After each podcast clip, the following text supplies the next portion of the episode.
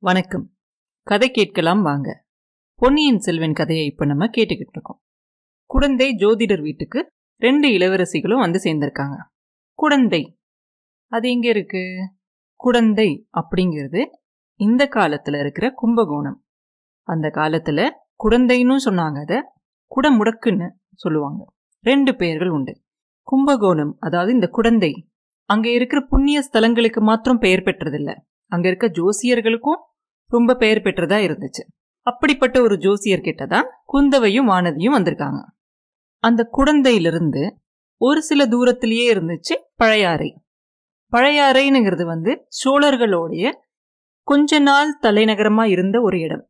அங்க இருந்த மாளிகைகளும் அங்க இருந்த கோயில்களும் ரொம்ப அழகா இருக்கும். இப்ப நம்ம இளவரசிகள் ரெண்டு பேரும் இந்த ஜோசியர் வீட்டுக்கு வந்திருக்காங்க இல்லையா? அப்ப இந்த பெண்ணை பத்தியா கேட்க வந்திருக்கீங்க? இவங்க கொடும்பாலூர் இளவரசி தானே? எனக்கு இந்த பெண்ணை பத்தி தெரியும். இவங்களோட ஜாதகம் கூட என்கிட்ட இருக்கு அப்படின்னு சொல்லிட்டு ஜோசியர் என்ன பண்றாரு? போய் அவர் பெட்டியிலேருந்து அந்த ஜாதகத்தை எடுக்கிறாரு. எடுத்தவர் அந்த ஓலைச்சுவடியை பார்க்குறாரு வானதியை பார்க்குறாரு ஓலைச்சுவடியை பார்க்குறாரு வானதியை பார்க்குறாரு இப்படியே மாத்தி மாத்தி பார்த்துக்கிட்டே இருக்காரே தவிர ஒண்ணுமே சொல்ற மாதிரியே தெரியல. உடனே குந்தவை கேட்குறாங்க என்ன பார்த்துக்கிட்டே இருக்க போறீங்களா? இல்ல ஏதாவது சொல்ல போறீங்களா?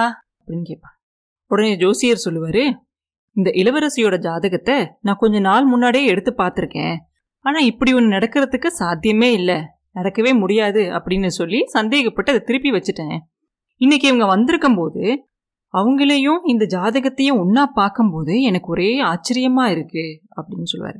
ஓ ஆச்சரியப்படுங்க ஆச்சரியப்படுங்க. எவ்வளோ வேணுமோ அவ்வளோ ஆச்சரியப்படுங்க. எல்லாம் முடிச்சதுக்கு அப்புறம் கொஞ்சமா ஏதாவது சொல்லுங்க அப்படின்னு சொல்லுவாங்க குந்தவை. உடனே ஜோசியர் சொல்லுவாரு இது ரொம்ப அதிர்ஷ்டமான ஜாதகம் தாயே. நான் சொல்றேனேன்னு தப்பா நினைக்காதீங்க. உங்க ஜாதகத்தை காட்டிலையும் இந்த ஜாதகம் வந்து ரொம்ப அதிர்ஷ்டமான ஜாதகம்.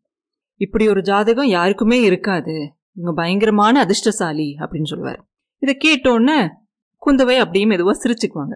வானதிக்கு கொஞ்சமாக வெக்கம் வரும். வெக்கப்பட்டுக்கிட்டே சொல்லுவா அக்கா நான் எவ்வளோ பெரிய துரதிர்ஷ்டசாலி. என்னைய போய் இவர் அதிர்ஷ்டசாலின்னு சொல்றாரு. இவர் சொல்ற எல்லா விஷயமும் இப்படிதான் இருக்கும் போல இருக்கு அப்படின்னு சொல்லுவா. உடனே ஜோசியர் சொல்லுவாரு என்னம்மா இப்படி சொல்லிட்ட? நான் சொல்றது எதுவுமே தப்பாகாது. நான் சொல்றது மாத்திரம் தப்பானா? நான் என்ன ஜோசியர் தொழிலையே நான் விட்டுடுறேன் அப்படின்னு சொல்லுவாரு. வேண்டாம் வேண்டாம் ஜோசியரே. நீங்க அப்படியெல்லாம் ஒன்றும் செஞ்சிடாதீங்க. ஏதோ நாலு பேருக்கு நல்ல விதமா நல்ல விஷயங்கள்லாம் சொல்லிட்டு இருக்கீங்க. அப்படியே சொல்லிட்டு இருங்க. ஆனாலும் நீங்க வெறுமனே பொதுப்படையா சொன்னீங்க இல்லையா? அதனால தான் இந்த பொண்ணுக்கு அந்த மாதிரி சந்தேகம் வந்துருச்சு. நீங்க குறிப்பா ஏதாவது சொன்னீங்கன்னாக்கா அவ சந்தேகப்பட மாட்டா இல்லையா? அப்படின்னு குந்தவை சொல்லுவாங்க. ஓ குறிப்பா சொல்லணுமா? ஏதோ சொல்லிட்டா போச்சு அப்படின்னு சொல்லுவார். நாலு மாசத்துக்கு முன்னாடி ஏதோ அபசகுனம் அப்படின்னு எல்லாரும் நினைக்கிற மாதிரி ஒரு விஷயம் நடந்துச்சு. மற்றவங்களுக்கு வேணா அது அபசகுனமா இருந்திருக்கலாம். ஆனா அன்னையிலேருந்து தான் இந்த பொண்ணுக்கு அதிர்ஷ்டமே ஆரம்பிச்சிருக்கு அப்படின்னு சொல்லுவார். உடனே குந்தவை அப்படின்னாக்கெல்லாம் பார்த்து வானதியை பார்த்து வானதி என்ன? நான் சொன்ன மாதிரியே நடக்குது பாத்தியா? அப்படிம்பாங்க. உடனே வானதி சொல்லுவா நீங்க முன்னாடியே இந்த ஜோசியக்காரர்கிட்ட சொல்லி வச்சிருப்பீங்க இதை பத்தியெல்லாம். அதனாலதான் அவர் நீங்க சொல்ற மாதிரி சொல்றாரு அப்படின்னு சொல்லுவா. பாத்தீங்களா ஜோசியரே? இந்த பொண்ணு எப்படியெல்லாம் பேசுறான்னு பாத்தீங்களா? அப்படின்னு குந்தவை கேட்க ஜோசியர் சொல்லுவாரு போனா போகட்டும் விடுங்க இளவரசி. இன்னும் கொஞ்ச நாள் கழிச்சு இந்த பொண்ணு அந்த மன்னாதி மன்னரை கல்யாணம் பண்ணிக்குவா இல்லையா? அப்படின்னு சொல்லிக்கிட்டு இருக்கும் போதே குந்தவை சொல்லுவாங்க அப்படி சொல்லுங்க. இந்த மாதிரி இளம் பெண்களுக்கெல்லாம் கல்யாணத்தை பற்றி பேசினா தானே ரொம்ப சந்தோஷமா இருக்கும்? அப்படின்னு சொல்லோன்னு அப்போ ஜோசியர் சொல்கிறாரு எடுத்தெடுப்பில் எப்படி கல்யாணத்தை பற்றி சொல்ல முடியும் நான்? அப்படி சொல்லியிருந்தேன்னா என்ன இந்த கிழவன் இப்படி பேசுகிறாரு அப்படின்னு நினச்சிருக்க மாட்டீங்களா நீங்கள் அப்படின்னு சொல்லுவார். சரி அதை விடுங்க. இவளோட புருஷன் எங்கே இருக்கா? எப்படி இருக்கா? எப்படி வருவான்? அவனுக்கு ஏதாவது அடையாளம் இருக்கா? அதெல்லாம் சொல்ல முடியுமா? அப்படின்னு சொன்னேன் நல்லா சொல்ல முடியுமே அப்படின்னு சொல்லி ஜோசியர் உடனே இன்னொரு தடவை அந்த ஜாதகத்தை எடுத்து பார்க்குறாரு. பார்த்துட்டு திருப்பி நிமிந்து பார்த்து இவங்க கிட்ட சொல்றாரு இந்த இளவரசியை கல்யாணம் பண்ணிக்க போறவரு ரொம்ப தூரத்துல இல்ல பக்கத்துல தான் இருக்காரு. ஆனாலும் அந்த வீராதி வீரன் இப்ப இந்த நாட்டுல இல்ல அப்படின்னு சொல்றாரு. உடனே குந்தவை மறுபடியும் வானதியை பாக்குறாங்க வானதிக்கு ஒரே சந்தோஷமாயிருது. அவர் சொல்றதுலாம் உண்மைன்னு. ஆனா அந்த சந்தோஷத்தை வெளிக்காட்டிக்காம இருக்கணும்னு நினைக்கிறா? அப்படி இருந்தாலும் அவன் முகத்துல தெரிஞ்சிடும் சரி அவன் யாரு? அவரோட குலம் என்ன? அப்படிங்கிறதெல்லாம் தெரிஞ்சுக்க முடியுமா? ஏதாவது அடையாளம் சொல்ல முடியுமா? அப்படின்னு குந்தவை கேட்பாங்க. நல்லா இருக்கு. இந்த பொண்ணை கல்யாணம் பண்ணிக்க போற அந்த பாக்கியசாலியோட கையில சங்கு சக்கர ரேகை இருக்கும் அப்படின்னு சொல்லுவார் ஜோசியர். திரும்பியும் குந்தவை வானதியை பார்ப்பாங்க. வானதிக்கு அப்படியே முகமெல்லாம் செவந்து வெக்கமா வந்து கீழே தரையே பார்த்துக்கிட்டு இருப்பா. அப்படின்னா இவகிட்டையும் ஏதாவது அடையாளமான ரேகைகள் இருக்கணும்ல? அப்படின்னு திருப்பியும் கேட்பாங்க இளைய பிராட்டி. தாயே இவளோட காலை நீங்க என்னைக்காவது பார்த்துருக்கீங்களா? அப்படின்னு கேட்பார் ஜோசியர். ஜோசியரே இது என்ன இது? என்ன போய் இவ காலை பிடிக்க சொல்றீங்க? அப்படின்னு குந்தவை கொஞ்சம் கோபமா கேட்டுருவாங்க. இல்ல இல்ல நான் அப்படியெல்லாம் சொல்லல. பின்னாடி ஒரு காலத்துல இவங்க கிட்ட பேசுறதுக்கே எல்லாரும் பாக்கியம் செஞ்சிருக்கிறதா நினைப்பாங்க. ஆனாலும் இவங்களோட காலை நீங்க பார்த்துருக்கீங்களா? அப்படின்னு கேட்ட உடனே வானதி கொஞ்சம் கோவம் வந்துடும் அக்கா இந்த கிழவர் என்னை பார்த்து கிண்டல் பண்றது மாதிரி தெரியுது எனக்கு. இதுக்காக என்னை இங்க கூட்டிட்டு வந்தீங்க? வாங்க போலாம் அப்படின்னு கொஞ்சம் கோவமா சொல்லுவான். சரி நீ எதுக்கு பதற அவர் பாட்டு என்னமோ ஒன்று சொல்லிட்டு போட்டோம் நீ பேசாம இரு அப்படின்னு சொல்லுவாங்க குந்தவை. நான் ஏதாவதெல்லாம் சொல்லல. ஜாதகத்துல என்ன இருக்கோ அதை தான் நான் சொல்றேன். இவங்க காலில் தாமரை இதழை போல ஒரு ரேகை கட்டாயமா இருக்கும் அப்படின்னு சொல்லுவார் ஜோசியர். அப்ப குந்தவை சொல்லுவாங்க போதும் போதும் ஜோசியரே இவளை பத்தி இதுக்கு மேல நீங்க ஏதாவது சொன்னீங்கன்னு வச்சுக்கோங்க. இவன் என் கையை பிடிச்சி இழுத்துக்கிட்டீங்க என்ன கூட்டிக்கிட்டே போயிடுவா அதனால இவளுக்கு வரப்போற கணவரை பத்தி சொல்லுங்க. அவன் எப்பேற்பட்டவராக இருப்பாருனுங்கிறத பற்றி சொல்லுங்க அப்படின்னு சொல்லுவான். ஆஹா சொல்றேனே. இவளை யாரு கல்யாணம் பண்ணிக்க போறாரோ அவர் பயங்கரமான பாக்கியவன். வீராதி வீரனா இருப்பாரு. நூறு நூறு போர்களில் சண்டை போட்டு ஜெயிச்சவரா இருப்பாரு. மன்னாதி மன்னனாவார் ஆயிரம் ஆயிரம் அரசர்களுக்கு எல்லாம் சக்கரவர்த்தியா இருப்பார். இவர் சிம்மாசனத்தில் உட்கார்ந்து பல வருஷம் ஆட்சி செய்வார் அப்படின்னு சொல்லுவார். உடனே குந்தவைக்கு ஒரு மாதிரி ஆயிரும். என்ன சொல்றீங்க நீங்க? என்னால் இதை நம்பவே முடியலையே. அது எப்படி நடக்க முடியும்? அப்படின்னு கேட்பா அவ முகத்துல ஒரு பக்கம் ஆர்வமும் மகிழ்ச்சியும் இருந்தாலும் இன்னொரு பக்கம் பயமும் கவலையும் இருக்கும். உடனே வானதி சொல்லுவா இவர் எதை எதையோ நினைச்சுக்கிட்டு என்னெல்லாம் சொன்னா நீங்க சந்தோஷப்படுவீங்களோ அந்த மாதிரிலாம் சொல்லிக்கிட்டு இருக்காரு. அப்படின்னு சொல்லுவோம் உடனே நீங்க நம்பினாலும் சரி நம்பலனாலும் சரி அதுதான் உண்மை. இந்த நான் சொல்கிறது என்னைக்காவது ஒரு நாள் நடக்கும். அப்படி நடக்கும்போது இந்த ஜோசியரை நீங்கள் மறந்துடாதீங்க அப்படின்னு சொல்லுவார் அக்கா வாங்க போகலாம். அப்படின்னு மறுபடியும் கூப்பிடுவா வானதி. அப்போ அந்த ஜோசியர் சொல்வார் இன்னும் ஒரே ஒரு விஷயம் மாத்திரம் சொல்கிறேன் அதை மாத்திரம் கேட்டுட்டு அப்புறம் நீங்கள் புறப்படுங்க. இந்த இளவரசியை யார் கல்யாணம் பண்ணிக்க போகிறாரோ அந்த வீராதி வீரனுக்கு நிறைய ஆபத்துகளும் கண்டங்களும் இருக்குது அப்படின்னு சொல்லி சொல்லுவார் ஐயோ அப்படின்னு ரெண்டு பேரும் பயப்படுவாங்க. ஆனா அவ்வளவு ஆபத்தும் கண்டங்களும் எல்லாம் முடியும் போது நல்லதாவே முடியும். எல்லாமே பறந்து போகும். எவ்வளவு பகைவர்கள் வந்தாலும் அவங்க எல்லாரையும் அழிச்சு கடைசியில நிச்சயமா வெற்றி காண்பார் அவரு. அதே மாதிரி நான் வயசானவனா இருக்கிறதுனால இன்னும் இன்னொரு விஷயத்த சொல்றேன் உங்களுக்கு. இளைய பிராட்டி நீங்க வீட்டுக்கு போனோன்னு இன்னொரு சமயமா இந்த பெண்ணோட வயிற்றுல ஒரு ஆழிலை ரேகை இருக்குதான்னு பாருங்க. அப்படி ஒரு ஆழிலை ரேகை இல்லைன்னா என் ஜோசிய தொழிலை நான் விட்டுறேன். அப்படிமா. ஆழிலை ரேகைனா என்ன ஜோசியரே? அதில் என்ன விசேஷம்? அப்படின்னு கேட்பாங்க. ஆழிலை மேலே யார் இருப்பா? கண்ணன். அந்த திருமாலோட அம்சம் பொருந்திய ஒரு பையன் இவங்க வயிற்றுல பிறப்பான். திருமால் எப்பயும் ஒரு பிறவி எடுத்தா அந்த பிறவியில் அவருக்கு நிறைய தடங்கல்கள்லாம் இருக்கலாம். ஆனால் இந்த பெண்ணோட வயிற்றுல பிறக்க போகிற அந்த பிள்ளைக்கு எந்த தடங்களுமே இருக்காது. அவன் என்ன தொட்டாலும் அதில் நிச்சயமாக வெற்றி தான் அவன் எங்கே கால் வச்சாலும் அந்த இடத்துலலாம் புலிக்கொடி பறக்கும். அவனுக்கு தோல்விங்கிறதே கிடையாது. எது எடுத்தாலும் நிச்சயமாக அதில் வெற்றியே தான் கிடைக்கும் அவனுக்கு. அந்த மாதிரி ஒரு பையன் இந்த பெண்ணோட வயிற்றில் பிறப்பான் அப்படின்னு சொல்லுவார் ஜோசியர். இதெல்லாம் சொல்ல சொல்ல அப்படியே ஆர்வம் பொங்க இளைய பிராட்டி அப்படியே ஜோசியர் வாயே பார்த்துட்டு இருப்பாங்க. ஒரு வார்த்தை விடாமல் எல்லாத்தையும் கேட்டுக்கிட்டு. திடீர்னு அவங்க பக்கத்தில் அக்கா அப்படின்னு ஒரு சோர்வான ஒரு குரல் கேட்கும் அப்படியே அதிர்ச்சியாய் திரும்பி பார்த்தா? எனக்கு என்னமோ பண்ணுது அப்படின்னு சொல்லிக்கிட்டே அந்த சோர்வான குரலில் வானதி கீழே மயக்கம் போட்டு விழுந்துடுறா. ஜோசியரே கொஞ்சம் சீக்கிரமா போய் கொஞ்சம் தண்ணி எடுத்துடுறீங்களா அப்படின்னு சொல்லிட்டு குந்தவை வானதியை தூக்கி அவங்க மடியில் வச்சுக்கிறாங்க. ஜோசியர் தண்ணி கொண்டு வந்து கொடுத்தோன்னு தண்ணியை எடுத்து வானதி மூஞ்சியில் தெளிக்கிறாங்க. ஜோசியர் சொல்கிறாரு ஒன்றும் கவலைப்படாதேம்மா ஒன்றும் ஆகாது அப்படின்னு சொல்லுவார். அப்போ குந்தவையை சொல்லுவாங்க எனக்கு ஒன்றும் கவலை இல்லை ஜோசியரே இந்த மாதிரி ஒரு அஞ்சாறு தடவை ஆயிடுச்சு எந்திரிச்ச உடனே நான் பூலோகத்தில் இருக்கேனா? கைலாசத்தில் இருக்கேனான்னு கேட்பா பாருங்க இப்போ அப்படின்னு சொல்லுவாங்க. அப்புறம் கொஞ்சம் மெதுவான குரலில் ஒரு ரகசியம் பேசுகிற மாதிரி ஜோசியர்கிட்ட கேட்பாங்க. ஜோசியரே ஒரு முக்கியமான விஷயம் கேட்கறதுக்காக தான் நான் உங்ககிட்ட வந்தேன். நாட்டில் இருக்க மக்கள்லாம் ஒரு மாதிரியாக பேசிக்கிறாங்க. அதே மாதிரி தூமகேது நட்சத்திரம் வால் நட்சத்திரமும் ராத்திரி நேரத்தில் தெரியுது. அதனால ஏதாவது தேவையில்லாத விஷயங்கள் நடக்குமா? ராஜாங்கத்துக்கு ஏதாவது ஆபத்து நடக்குமா? இல்லை ஏதாவது குழப்பம் வரப்போகுதா? அப்படிங்கிறத உங்ககிட்ட கேட்டு தெரிஞ்சுக்கலான்னு தான் வந்தேன் அப்படின்னு சொல்லுவான் உடனே ஜோசியர் சொல்லுவார் அதை மட்டும் என்கிட்ட கேட்காதீங்க. ஏன்னா ராஜ்யத்துக்கும் ராஜாங்க விஷயங்களுக்கும் ஜாதகம் இல்லை. ஜாதகம் இல்லாத ஒரு விஷயத்துக்கு ஜோசியம் சொல்ல முடியாது. நீங்கள் ஏதாவது ஞானிகள் கிட்ட இல்லை ரிஷிகள் கிட்ட இல்லை மகான்கள் கிட்ட தான் கேட்டு அதை பற்றி தெரிஞ்சுக்கணும். அதிலெல்லாம் ஜோசியம் பழிக்காது அப்படின்னு சொல்லுவார். ஜோசியரே ரொம்ப சாமர்த்தியமாக தான் நீங்கள் பேசுகிறீங்க ராஜாங்கத்துக்கு நீங்கள் ஒன்றும் ஜோசியம் பார்க்க வேண்டாம். ஆனால் என்னோட அப்பாவுக்கும் என் அண்ணனுக்கும் என் தம்பிக்கும் ஜாதகம் பார்த்து சொல்லலாம் இல்லையா? அவங்க மூணு பேரோட ஜாதகத்தையும் பார்த்து அவங்க யாருக்கும் எந்த ஆபத்தும் இல்லைன்னு சொல்லலாம் இல்லையா? அப்படின்னு கேட்பா. நிச்சயமாக சொல்லலாம். இன்னொரு நாள் அதை சாவகாசமாக மெதுவாக பார்த்து சொல்கிறேன் அப்படின்னு சொல்லுவார். பொதுவாகவே இப்போ வந்து குழப்பங்களும் ஆபத்துகளும் நிறைய இருக்கக்கூடிய ஒரு காலம் இது. அதனால எல்லாருமே கொஞ்சம் ஜாகிரதையா இருந்துக்கணும். அப்படின்னு செய்து சொல்றாரு ஜோசியர். உடனே குந்தவை சொல்றாங்க ஜோசியரே எங்க அப்பா பழையாறையில் இருந்து தஞ்சாவூருக்கு போனதுலேருந்து எனக்கு ஒரே கவலையாவே இருக்கு. அப்படின்னு சொல்றாங்க. அப்ப ஜோசியர் சொல்றாரு நான் முன்னாடியே சொல்லியிருக்கேன் இல்லையா? உங்க அப்பாவுக்கு ஒரு பெரிய ஆபத்து இருக்கு. உங்க குடும்பத்துக்கும் ஒரு பெரிய கண்டம் இருக்கு.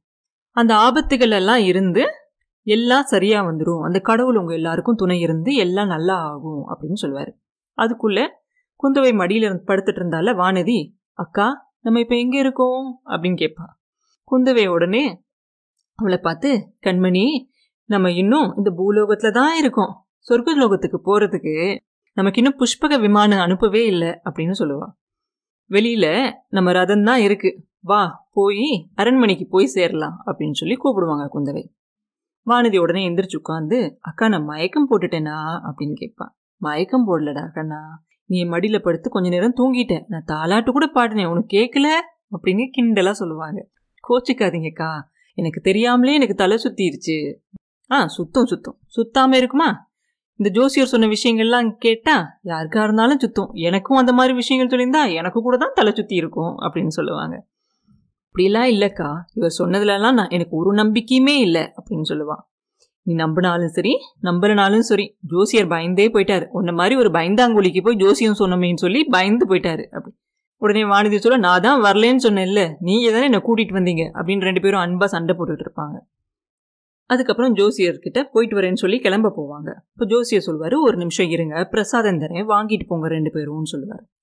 அவர் போய் பிரசாதம் எடுக்க போறதுக்குள்ளார வானதி சொல்லுவா ஜோசியரே எனக்கு என்னென்னமோ சொன்னீங்க. அக்காவுக்கு ஒண்ணுமே சொல்லலையே அப்படின்னு கேட்பா உடனே இளைய பிராட்டிக்கு என்ன இருக்கு சொல்றதுக்கு? அவங்களுக்கு தான் நான் எல்லாமே ஏற்கனவே சொல்லிட்டேனே அப்படின்னு இல்லை இல்லை அக்காவை கல்யாணம் பண்ணிக்க போற வீராதி வீரர் அப்படின்னு அவர் சொல்லும் போதே குந்தை அந்த பக்கத்துல இருந்து ஆ அசகாய சூரர் ஆ அப்படின்பா. ஆமா சந்தேகம் என்னக்கா இதுல? அந்த மாதிரியான ஒரு பாக்கியசாலியான ராஜகுமாரன் அப்படின்னு வானதி கேட்கும் போதே ஜோசியர் சொல்லுவார் சீக்கிரத்தில் வருவார் தாயே அவர் சீக்கிரத்தில் வரப்போகிறார் கட்டாயம் வருவார் அப்படின்னு சொல்லுவார். அப்போ குந்தவை கேட்பா எப்படி வருவார்? குதிரை மேலே வருவாரா? யானை மேலே வருவாரா? கால்நடையாக வருவாரா? இல்லை கூரையை பிச்சுக்கிட்டு மேலேருந்து குதிச்சு வருவாரா? அப்படின்னு கேட்பா அவ கேட்ட அந்த சமயத்தில் வெளியில இருந்து குதிரை சத்தம் கேட்டு வானதி சொல்லுவா அக்கா வெளியில் குதிரை விடுற சத்தம் கேட்கல உங்களுக்கு? அப்படின்னு. ஆ கேட்கும் கேட்கும் உனக்கு எல்லாம் நல்லா கேட்கும் அப்படின்னு சொல்லுவாங்க. வேடிக்கைக்கா சொல்லலக்கா. நிஜமாவே கேட்குது அப்படின்பா உண்மையாவே ஒரு குதிரை போற சத்தம் எல்லாருக்கும் கேட்கும் சரி குழந்தையில யாருமே குதிரையில போக மாட்டாங்களா என்ன? யாரோ போறாங்க அப்படின்னு சொல்லுவா குந்தவை. இல்லக்கா இங்கதான் வர மாதிரி கேக்குது அப்படின்பா வானதி. உனக்கு ஏதாவது வித்தியாசமா தோணிக்கிட்டே இருக்கும் போ அப்படின்னு சொல்றதுக்குள்ளாரியே வெளியில ஏதோ சத்தம் கேக்குது. இந்த ஜோசியரோட சிஷ்யன் வந்து யாரோடய பேசுற சத்தம் கேக்குது. இதுதான் நான் ஜோசியர் வீடு. ஆமா நீ யாரு? ஜோசியர் இருக்காரா? உள்ள போகணும் நான் அப்படின்னு சொல்லி ஏதோ கச்ச கச்ச கச்ச கச்சன்னு பேச்சு சத்தம் கேட்குது அந்த ஜோசியரோட சீடம் உள்ள போகக்கூடாதுன்னு சொல்லிக்கிட்டே இருக்கான். நான் உள்ள போயே தீருவேன் என்ன உள்ள விடலனா பாரு உன்னை கொன்றுவேன் அப்படின்னு எல்லாம் பேச்சு சத்தம் கேட்டுக்கிட்டு திடீர்னு டமால்னு கதவு திறந்துருது. திறந்தா அது உள்ள வந்து ஒரு வாலிபன் வந்துடுறான். பின்னாடி இருந்து அந்த சிஷ்யன் வந்து அவன் தோலை பிடிச்சி அவனை பின்னாடி இழுக்க பார்க்குறான் ஆனாலும் அவனை தள்ளிக்கிட்டு கதவை திறந்து உள்ளே வந்துடுறான். உள்ள வந்த வாலிபன் யாரு? நம்மளோட வீரன் வந்தியத்தேவன் தான் வந்துட்டார். திடுதிடுப்புன உள்ள வந்த உடனே உள்ள இருக்க மூணு பேரும் அவனையே பாக்குறாங்க. வந்தியத்தேவனும் உள்ள இருக்கிறவங்கள பாக்குறான். இல்ல இல்ல. உள்ள இருக்கவங்க எல்லாரையும் பார்க்கல ஒருத்தரை மட்டும் பார்க்குறான் அது கூட இல்ல. குந்தேவி தேவியை கூட முழுசா பார்க்கல அவங்க முகத்தை மட்டும் பார்க்குறான் முகத்தையாவது முழுசா பார்த்தானா? அதுவும் இல்லை. அப்படியே ஆச்சரியத்துல லேசா திறந்த மாதிரி இருக்கும் இல்லையா அவங்களோட வாயிலோட இதழ்கள்? அதை மாத்திரம் பார்க்கறான். அப்புறம் விருந்து நிற்கிற அவங்களோட கண்களை பார்க்கறான். அதுல குறும்பும் சிரிப்பும் வியப்பும் கம்பீரமும் தெரியுது. அவங்களோட அழகான நெத்திய பார்க்குறான். சங்கு மாதிரி வழுவழுன்னு இருக்கிற அவங்களோட கழுத்தை பார்க்கறான். இது அத்தனையும் ஒரு சில வினாடிகள்லயே பார்த்து அப்படியே அவன் மனசுல பதிஞ்சிருது. உடனே சட்டுன்னு ஜோசியரோட அந்த சிஷ்யன் இருப்பான்ல அவனை பார்த்து என்னப்பா நீ? உள்ள பெண்கள்லாம் இருக்காங்கன்னு சொல்லியிருந்தா நான் இப்படி வந்திருக்க மாட்டேன்ல அப்படின்னு சொல்லிக்கிட்டு அவனை கூட்டிக்கிட்டு அப்படியே திரும்பி வெளியில் போயிடுறான். அவன் வெளியில் போன உடனே அடே அப்பா ஒரு புயலே அடிச்சு ஓஞ்ச மாதிரி இருக்கே அப்படின்னு சொல்கிறாங்க குந்தவை. வானதி சொல்கிறா இன்னும் ஓயலக்கா? அதோ கேளுங்க இன்னும் கேட்டுக்கிட்டு தான் இருக்கு அப்படின்னு சொல்லுவா. ஏன்னா வெளியில் நின்று நம்ம வந்தியத்தேவன் அந்த சிஷ்யனோட இன்னும் வாதம் பண்ணிக்கிட்டு இருப்பான். குந்தவை ஜோசியர்கிட்ட திரும்பி இவர் யாரு? அப்படின்னு கேட்பா. ஜோசியர் சொல்கிறாரு எனக்கு தெரியாது தாயே. யாரோ வெளியூர் பையன் மாதிரி தெரியுது. நல்ல முரடனா இருப்பான் போல இருக்கு அப்படின்னு சொல்றாரு. குந்தவை எதையோ நினைச்சுக்கிட்டு கலகலன்னு சிரிக்க ஆரம்பிச்சிடுறாங்க. அக்கா எதுக்காக நீங்க இப்ப சிரிக்கிறீங்க? அப்படின்னு கேட்ட உடனே எதுக்காகவா? எனக்கு வரப்போற மாப்பிள்ளை எப்படி இருப்பான்னு நீ கேட்கும்போது குதிரையில வரப்போறானா யானையில வரப்போறானா இல்ல கூரை வழியா குதிச்சு வரப்போறானான்னு சொல்லிக்கிட்டு இருந்தேன். அதை நினைச்சுதான் சிரிச்சேன் அப்படின்னு சொல்றாங்க. உடனே வானதியும் பயங்கரமா தாங்க முடியாம சிரிக்க ஆரம்பிச்சிட்டா. ரெண்டு பேரும் கலகலகலகலன்னு பயங்கரமா கூட்டி ஓடி சிரிக்க சிரிக்க இவங்க சிரிக்கிற சத்தம் வெளியில வரைக்கும் கேட்க வெளியில வந்து வாதம் பண்ணிக்கிட்டு இருக்க வந்தியத்தேவன் கூட நிறுத்திட்டு என்னடா இப்படி ஒரு சிரிப்பு கேட்குதே அப்படின்னு கேட்டுட்டு அமைதியா நிக்கிறான். ஜோசியர் கொஞ்ச நேரம் மௌனமா ஏதோ யோசனையில இருக்கார். அதுக்கப்புறம் ரெண்டு பெண்களுக்கும் குங்குமம் கொடுக்குறாரு. அதை வாங்கிக்கிட்டு ரெண்டு பேரும் எந்திரிச்சு வீட்டை விட்டு வெளியே போறாங்க. ஜோசியரும் அவங்க கூட வெளியில வரார். வீட்டு வாசல்ல வந்து கொஞ்சம் தூரத்துல தள்ளி வந்தியத்தேவன் நின்றுகிட்டு இருக்கான். இந்த ரெண்டு பெண்களும் வெளியே வரதை பார்த்த உடனே தயவு செஞ்சு என்னை மன்னிச்சிருங்க. உள்ள பெண்கள் இருக்காங்கங்கிறத இந்த புத்திசாலி என்கிட்ட சொல்லியிருந்தா நான் உள்ள வந்திருக்கவே மாட்டேன். அப்படின்னு சொல்லி கொஞ்சம் சத்தமான குரல்ல சொல்றான். குந்தவை உடனே ஒரு மலர்ந்த முகத்தோட ஒரு சிரிச்ச முகத்தோட அப்படியே ஒரு குறும்பும் கேலியுமா கொஞ்சம் எட்டி வந்தியத்தேவனை ஒரு தடவை நல்லா பார்த்துக்கிறாங்க. நல்லா பார்த்துட்டு ஒரு வார்த்தை கூட பதில் சொல்லாமல் வானதியை கையை பிடிச்சி இழுத்துக்கிட்டு போயிடுறாங்க. ரதத்தை பார்த்து போகிறாங்க அப்போ வந்தியத்தேவன் சும்மா இருப்பானா? மறுபடியும். குழந்தை நகரத்தில் இருக்க பொண்ணுங்களுக்கெல்லாம் கொஞ்சம் கூட மரியாதையே தெரியாத போல இருக்கு. ஏதோ ஒரு மனுஷன் வழியே வந்து பேசுறானே அப்படிங்கிறதுக்காகவாது ஒரு வார்த்தை பதில் சொல்லக்கூடாதா? அப்படின்னு இன்னும் கொஞ்சம் சத்தமாக கேட்குறான் அது அவங்க காதலையும் விழுந்துருது. அப்பயும் குந்தவை எந்த பதிலும் சொல்லாமல் ரதத்தில் ஏறி வானதியை ஏற சொல்லி ரதம் புறப்பட்டு போயிடுது அந்த இளவரசிகள் ரெண்டு பேரும் ஏறி போகிறாங்க இல்லையா அந்த ரதம்? அது கண்ணு கெட்டின தூரம் வரைக்கும் அது மறைஞ்சு போகிற வரைக்கும் அங்கேயே நின்று வந்தியத்தேவன் அந்த ரதத்தையே பார்த்துக்கிட்டு இருக்கான். கொள்ளிடக்கரையில் நம்ம வந்தியத்தேவனை விட்டுட்டு வந்தோம். அங்கிருந்து குழந்தை ஜோசியர் வீட்டுக்கு எப்படி வந்தான் அதை அடுத்த பதிவில் பார்ப்போம். மீண்டும் உங்களை அடுத்த பதிவில் சந்திக்கும் வரை உங்களிடமிருந்து விடைபெறுவது உண்ணாமலே பாபு. நன்றி.